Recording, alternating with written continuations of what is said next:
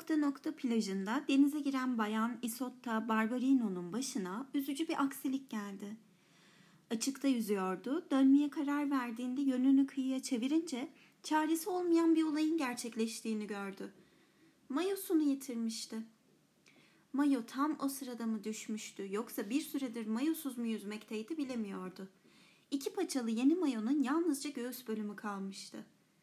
Kalçanın bir devinimi sırasında düğmeler kopmuş ve biçimden yoksun bir bez parçasına dönüşen slip öbür bacağından kayıp gitmiş olmalıydı.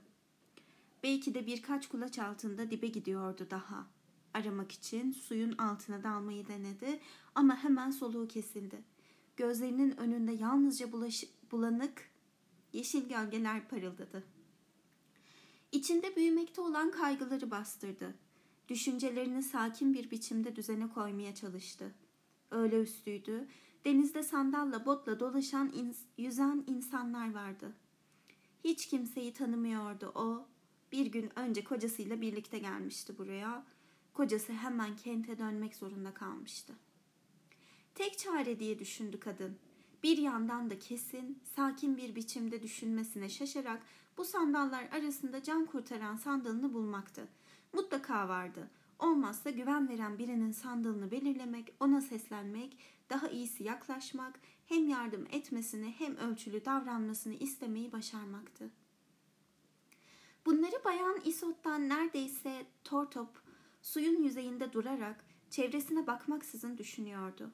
Yalnızca başını sudan çıkarıyor, artık suyun erişilmezliği anlaşılan gizini çözmekten çok karanlık bir düşüncenin uyardığı gözyaşlarını tutmak için göz kapaklarının şakakların çarşafa ya da yastığa sürtülmesi gibi bir davranışla farkında olmadan yüzünü suyun üstüne doğru indiriyordu.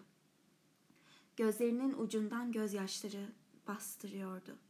Belki de başını içgüdüsel olarak eğmesi gözyaşlarını denizde kurutmak içindi. Böylesine alt üstü, aklı ile duyguları arasında böyle bir ayrılık vardı. Kısacası serin kanlı değildi. Umutsuzluğa kapılmıştı. Arada bir ancak seçilebilen bir dalga yükseltisini geçtiği bu dingin denizde o da artık ağırlaşan kollarla değil yalnızca suya yarı batan ellerin yakarıcı devinimiyle dingin duruyordu. Konumunun belki kendisinin bile daha sezmemiş olduğu en tehlikeli belirtisi ise kendisini çok uzun, yorucu bir süre bekliyormuş gibi ortaya çıkmaya başlayan güç yetmezliğiydi. İki paçalı mayoyu ilk kez o sabah giymişti. Plajda tanımadığı onca insanın içinde biraz sıkılır gibi olmuştu. Ama suya girer girmez hoşnut olduğunu, devinimlerinin daha özgürleştiğini, yüzme isteğinin arttığını duyumsamıştı. Açıkta uzun uzadıya yüzmekten hoşlanıyordu. Ama sporla ilgisi yoktu bu zevkinin. Çünkü biraz etli ve tembeldi. En önemsediği suyla içli dışlılıktı. Kendini dingin denizin bir parçası saymaktı. Yeni mayo tam bu izlenimi vermişti. Dahası yüzerken aklına gelen ilk düşünce şu olmuştu. Sanki çırılçıplağım. Canını, yık, canını sıkan tek şey plajın kalabalık olmasıydı. Önemli değildi ama edineceği deniz dostları bu mayoya bakarak belki de kendisi hakkında sonradan değiştirmek zorunda kalacakları bir izlenim edinmişlerdi. Ağır başlı olmadığını düşünemezlerdi. Artık bütün kadınlar denize böyle giriyorlardı. Ama söz gelimi spora ya da modaya düşkün sanabilirlerdi onu. Oysa gerçekte tam bir ev, aile kadınıydı. Belki de her zamankinden farklı olduğu izlenimine kapıldığı için bu iş başına gelirken hiçbir şeyin farkında olmamıştı. Kumların üstünde duymuş olduğu rahatsızlık, çıplak derisi üstündeki suyun yeniliği, denize girenlerin yanına dönme zorunluluğunun belirsiz huzursuzluğu artmıştı. Ve yeni ortaya çıkan çok daha tehlikeli bir korku tarafından yutulmuştu. Hiç bakmak istemediği yer kumsaldı. Ama baktı oraya. Öyle olmuştu. İç içe geçmiş kara, sarı halkalı şemsiyeler, kumun üstüne içine bedenlerin serildiği gölgeler indiriyorlardı. İnsanların kaynaşması denize taşıyordu. Botların hiçbiri artık kıyıda değildi. Bir tanesi dönecek olursa daha toprağa değmeden saldırıya uğruyordu. Mavi alanın kara ucu özellikle çocuk sürüsünün kaynaştığı iplerin gerisinde sürekli beyaz fıskiyelerin köpürmesiyle deviniyordu ve her yumuşak dalgada seslerini uğultunun hemen yuttuğu çığlıklar yükseliyordu. Bu plajın açığında çırılçıplaktı o. Bedenini hiç yüzeyde kaldırmadan yanını yöresini kollayarak yüzerken sudan yalnızca başının biraz da kollarının göğsünün çıktığını gören biri bir şeyden kuşkulanmazdı. Öyleyse fazla tehlikeye girmeden yardım aramayı sürdürebilirdi. Yabancı gözlere bedeninin ne kadarının çarpabileceğini belirlemek için Bayan Isotta arada duraklayıp su üstünde neredeyse dikine durarak kendine bakmaya çalışıyordu. Denizin altında güneş ışıklarının berrak halkalar serpiştirdiklerini ve yüzen su yosunlarının çok süratli, çizgili küçük balık sürülerini, dipte de dalgalı kumu aydınlattıklarını, tam altta ise kendi bedeninin olduğunu kaygıyla görüyordu. Bacaklarını bitiştirip yapıştırarak bedenini kendi başından kaçırmaya çalışıyor ama başaramıyordu. Göğüsle kalçaların, kalçaların koyuluğu arasından açık renkli karın derisi bembeyaz sırıtıyordu. Bir dalganın devinimi de yarı batmış su yosunlarının suyun ortasında yol alışları da bu koyulukta açıklığı kaynaştırmıyordu. Bu koyulukla açıklığı kaynaştırmıyordu. Bedenini elinden geldiğince alçak tutarak kendine özgü karma biçimde yüzmeyi sürdürüyor, bir yandan da duraklamadan gözünün ucuyla omuzlarının gerisine bakıyordu. Her kulaçta kimliğinin bembeyaz genişliği en belirgin ve çizgili çizgileriyle ve gizli çizgileriyle gün ışığına çıkıyordu. Ve o telaş içinde yüzme biçimini, yönünü değiştiriyor, suyun içinde dönüyor, her eğimden, her ışıktan kendini gözlemliyor, kendi üstüne kıvrılıyordu. Her keresinde de bu saldırgan çıplak beden peşinden geliyordu. Sanki kendisinden, Bayan Isotta'dan başka birinin kiymiş gibi kendi bedeninden kaçmayı deniyor. Bu açmazdan kurtulamıyor, yazgısına boyun eğmekten başka bir yol kalmıyordu. Oysa böylesine zengin ve gizlenemez bir beden, bir övünç kaynağı, bir doyum nedeni olmuştu onun için. Ama görünürde anlamlı, çelişkili bir olaylar zinciri şimdi bir utanç nedeni yapabilecekti bedenini. Yoksa böyle değil miydi? Belki de yaşamı yalnızca her günkü giyinik halinde o kadından ibaretti. Çıplaklığı öylesine az kendisinin ki, kendisinin ki zaman zaman ortaya çıkarak insanlarda en başta da onda şaşkınlıklar uyandıran doğal ama ölçüsüz bir durumdu. Şimdi Bayan Isot da tek başına ya da kocasıyla baş başa olduğunda çıplak varlığına hep bir suç ortaklığı havasıyla, karı koca arasındaki bir tür gizli karnaval nedeniyle neşeli ama yakışıksız bir kılığa bürünmüş gibi utanmayla arsızlık arasında bir havayla eşlik etmiş olduğunu anın, ansıyordu. İlk duygusal düş kırıklığı yıllarının ardından bir bedene olduğuna alışırken oldukça direnmişti.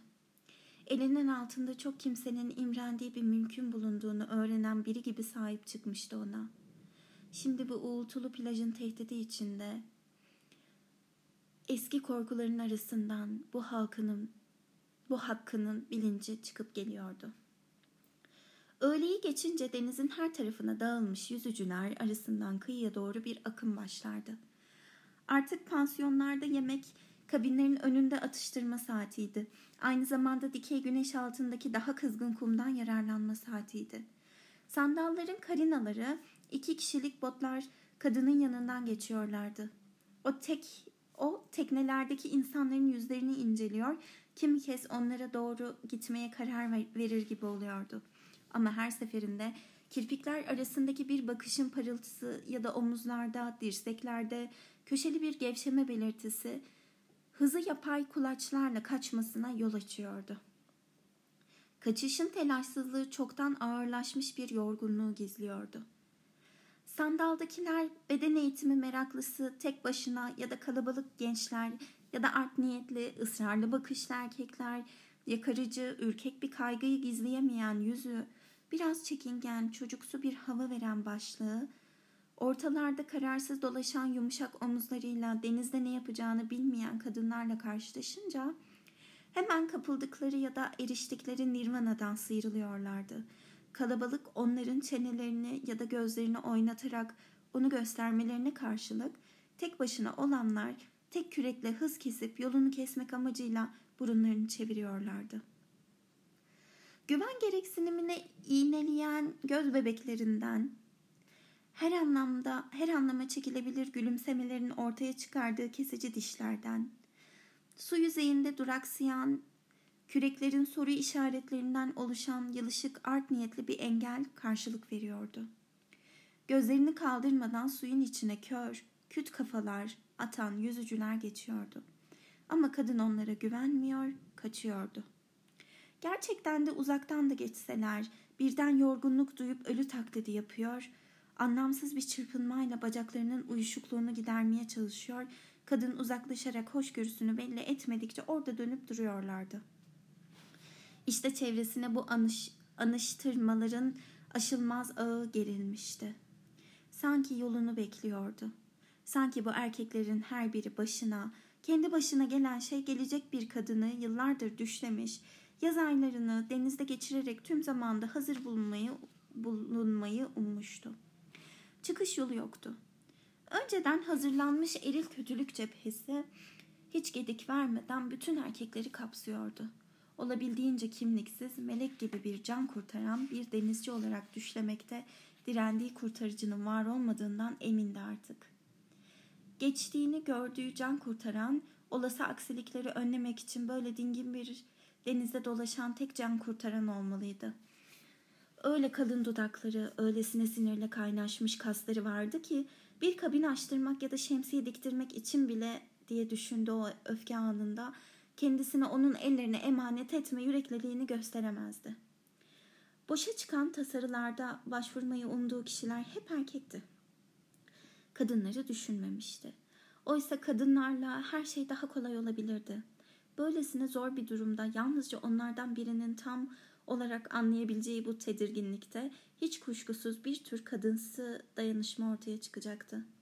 Ama kendi cinsiyetinden insanlarla iletişim olanakları erkeklerle karşılaşmanın tehlikeli kolaylığının tersine daha seyrek ve belirsizdi. Üstelik bu kez karşılıklı bir güvensizlik de engelliyordu onu. Kadınların çoğu bir erkekle birlikte botla geçiyordu. Kıskanç ve erişilmezdiler. Açıktan geçiyorlardı. Kendisinin yalnızca edilgin ayıbının acısını çektiği bedeni onlar için saldırgan ve hesaplı bir savaşın silahıydı. Kimi kayıklar bağırıp çağrışan, çağıran, sıcaktan pişmiş delikanlılarla dolu olarak yol alıyordu ve kadın acısının utanılası adiliği ile onların uçucu tasasızlığı arasındaki uzaklığı düşünüyordu. Onlara seslenişini kaç kez yinelemek zorunda kalacağını düşünüyordu. Çünkü ilkini nasıl olsa duymayacaklardı. Olayı öğrenince yüzlerinin nasıl değişeceğini düşünüyor ve seslenmeye karar vermesi mi gerektiğini bilemiyordu. Küçük bir sandalla yanmış, tek başına sarışın bir kadınla geçti. Yetkinlik, bencillik doluydu. Belli ki çırılçıplak güneşlenmek için açığa gidiyordu.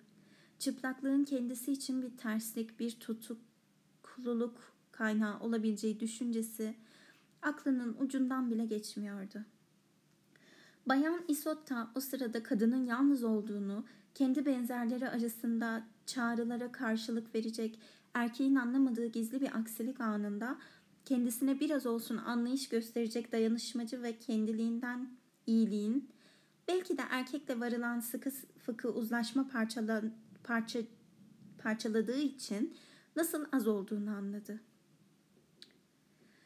Kadınlar asla kurtaramazlardı onu. Erkek ise yoktu. Gücünün tükenmekte olduğunu seziyordu. O zamana kadar denize atlayan çocukların saldırısına uğramış olan pas rengi küçük bir şamandıra toplu bir atlayış sonunda birden boşaldı. Üstüne bir martı kondu, kanatlarını çırptı, sonra uçup gitti. Çünkü Bayan Isotta şamandıranın ucuna tutunmuştu. Tam zamanında tutunmasa boğulacaktı. Ölüm bile olanak içinde değildi. Bu haksız, ölçüsüz çözümü bile bırakmıyorlardı ona. Çünkü bir ara kendinden geçer gibi olup suya doğru sürüklenen çenesini kaldırmayı başaramadığında çevredeki sandallarla erkeklerin yardımına koşmak için birden ayağa fırladıklarını görmüştü. Yalnızca onu kurtarmak, meraklı bir kalabalığın soruları ve bakışları arasında onu çıplak ve baygın olarak taşımak için oradaydılar. Ve ölüm tehlikesi, kaçınmaya çalışmayı beceremediği gülünç ve çirkin sonucu gerçekleştirmekten başka bir işe yaramayacaktı. Şamandıra'dan yavaş yavaş kıyının içine çeker gibi göründüğü yüzücülere, kürekçilere bakarken bu dönüşlerin o güzel yorgunluklarını anı, ansadı, ansıdı. Sandaldan sandala yapılan kıyıda görüşürüz ya da kıyıya kim önce varacak gibi seslenmeler içini sınırsız bir özlemle dolduruyordu. Ama zayıf, uzun kollu, motorlu bir teknede ayakta, denizin orta yerinde tek başına duran, suda kim bilir neye bakan bir adamı görmesi yetti. Geri dönme isteği, görülme korkusunun şamandıranın arkasına gözle, gözlenme telaşının içine saklanıverdi hemen. Ne zamandan beri orada olduğunu artık anımsayamıyordu. Plaj tenhalaşmaya başlamıştı. Botlar yeniden kıyıya çekilip sıralanmıştı. Birer birer kapanan şemsiyelerden geriye budanmış sırıklar mezarlığı kalmıştı. Martılar suyu yalayarak uçuşuyorlardı. Duran motorda zayıf adam görünmez olmuştu. Tekneden kıvırcık saçlı meraklı bir çocuk kafası uzanıyordu. Ve ancak belli olan bir rüzgarın ittiği bir bulut güneşin üstünden geçip dağların üstünde birikmiş bir kümeye katıldı. Kadın bu saatte kıyıda görünümü, törensel öğleden sonraları, kendisini beklediği ne sandığı alçak gönüllü övünçleri, sevinçleri ve sanki işlenmemiş bir suçun cezası gibi karşısına dikilen aşağılık aksiliği düşünüyordu. İşlenmemiş mi? Ama acaba kendini yüzmeye verişi, tek başına yüzme isteği, kendine biraz fazla güvenerek seçtiği o iki parçalı mayo içinde bedeninin hoppalığı, çoktan beri başlamış bir kaçışın işaretleri, şimdi olanca zavallı solgunluğu içinde ortaya çıkan çıplaklığına doğru çılgın bir koşunun evreleri değil miydi? Suça ortak, çocuksu bir patavatsızlığa bürünerek, aralarından kocaman bir kelebek gibi el değmeden geçeceğini sandığı erkekler takımı ise işte temeldeki acımasızlığını, şeytansı ikinci yüzünü, hem onun daha yeterince edinemediği bir kötülüğün belirtisi, hem de cezayı uygulama aracı olarak açığa vuruyordu.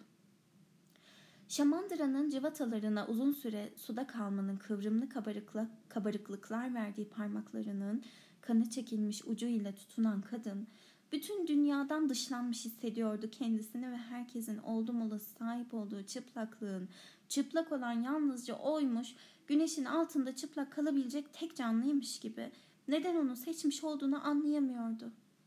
Gözlerini kaldırınca motorda bu kez erkeklerle çocuğu bir arada ayakta gördü.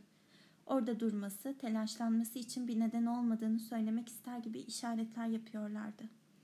Daha öncekilerin tersine ciddi, kararlıydı ikisi de. Sanki bir kararı bildiriyorlardı ona. Boyun eğmesi gerekiyordu. Herkes adına cezalandırılmak için o seçilmişti. El kol işaretleri yaparken gülümsemeye çalışmalarında bir art niyet yoktu.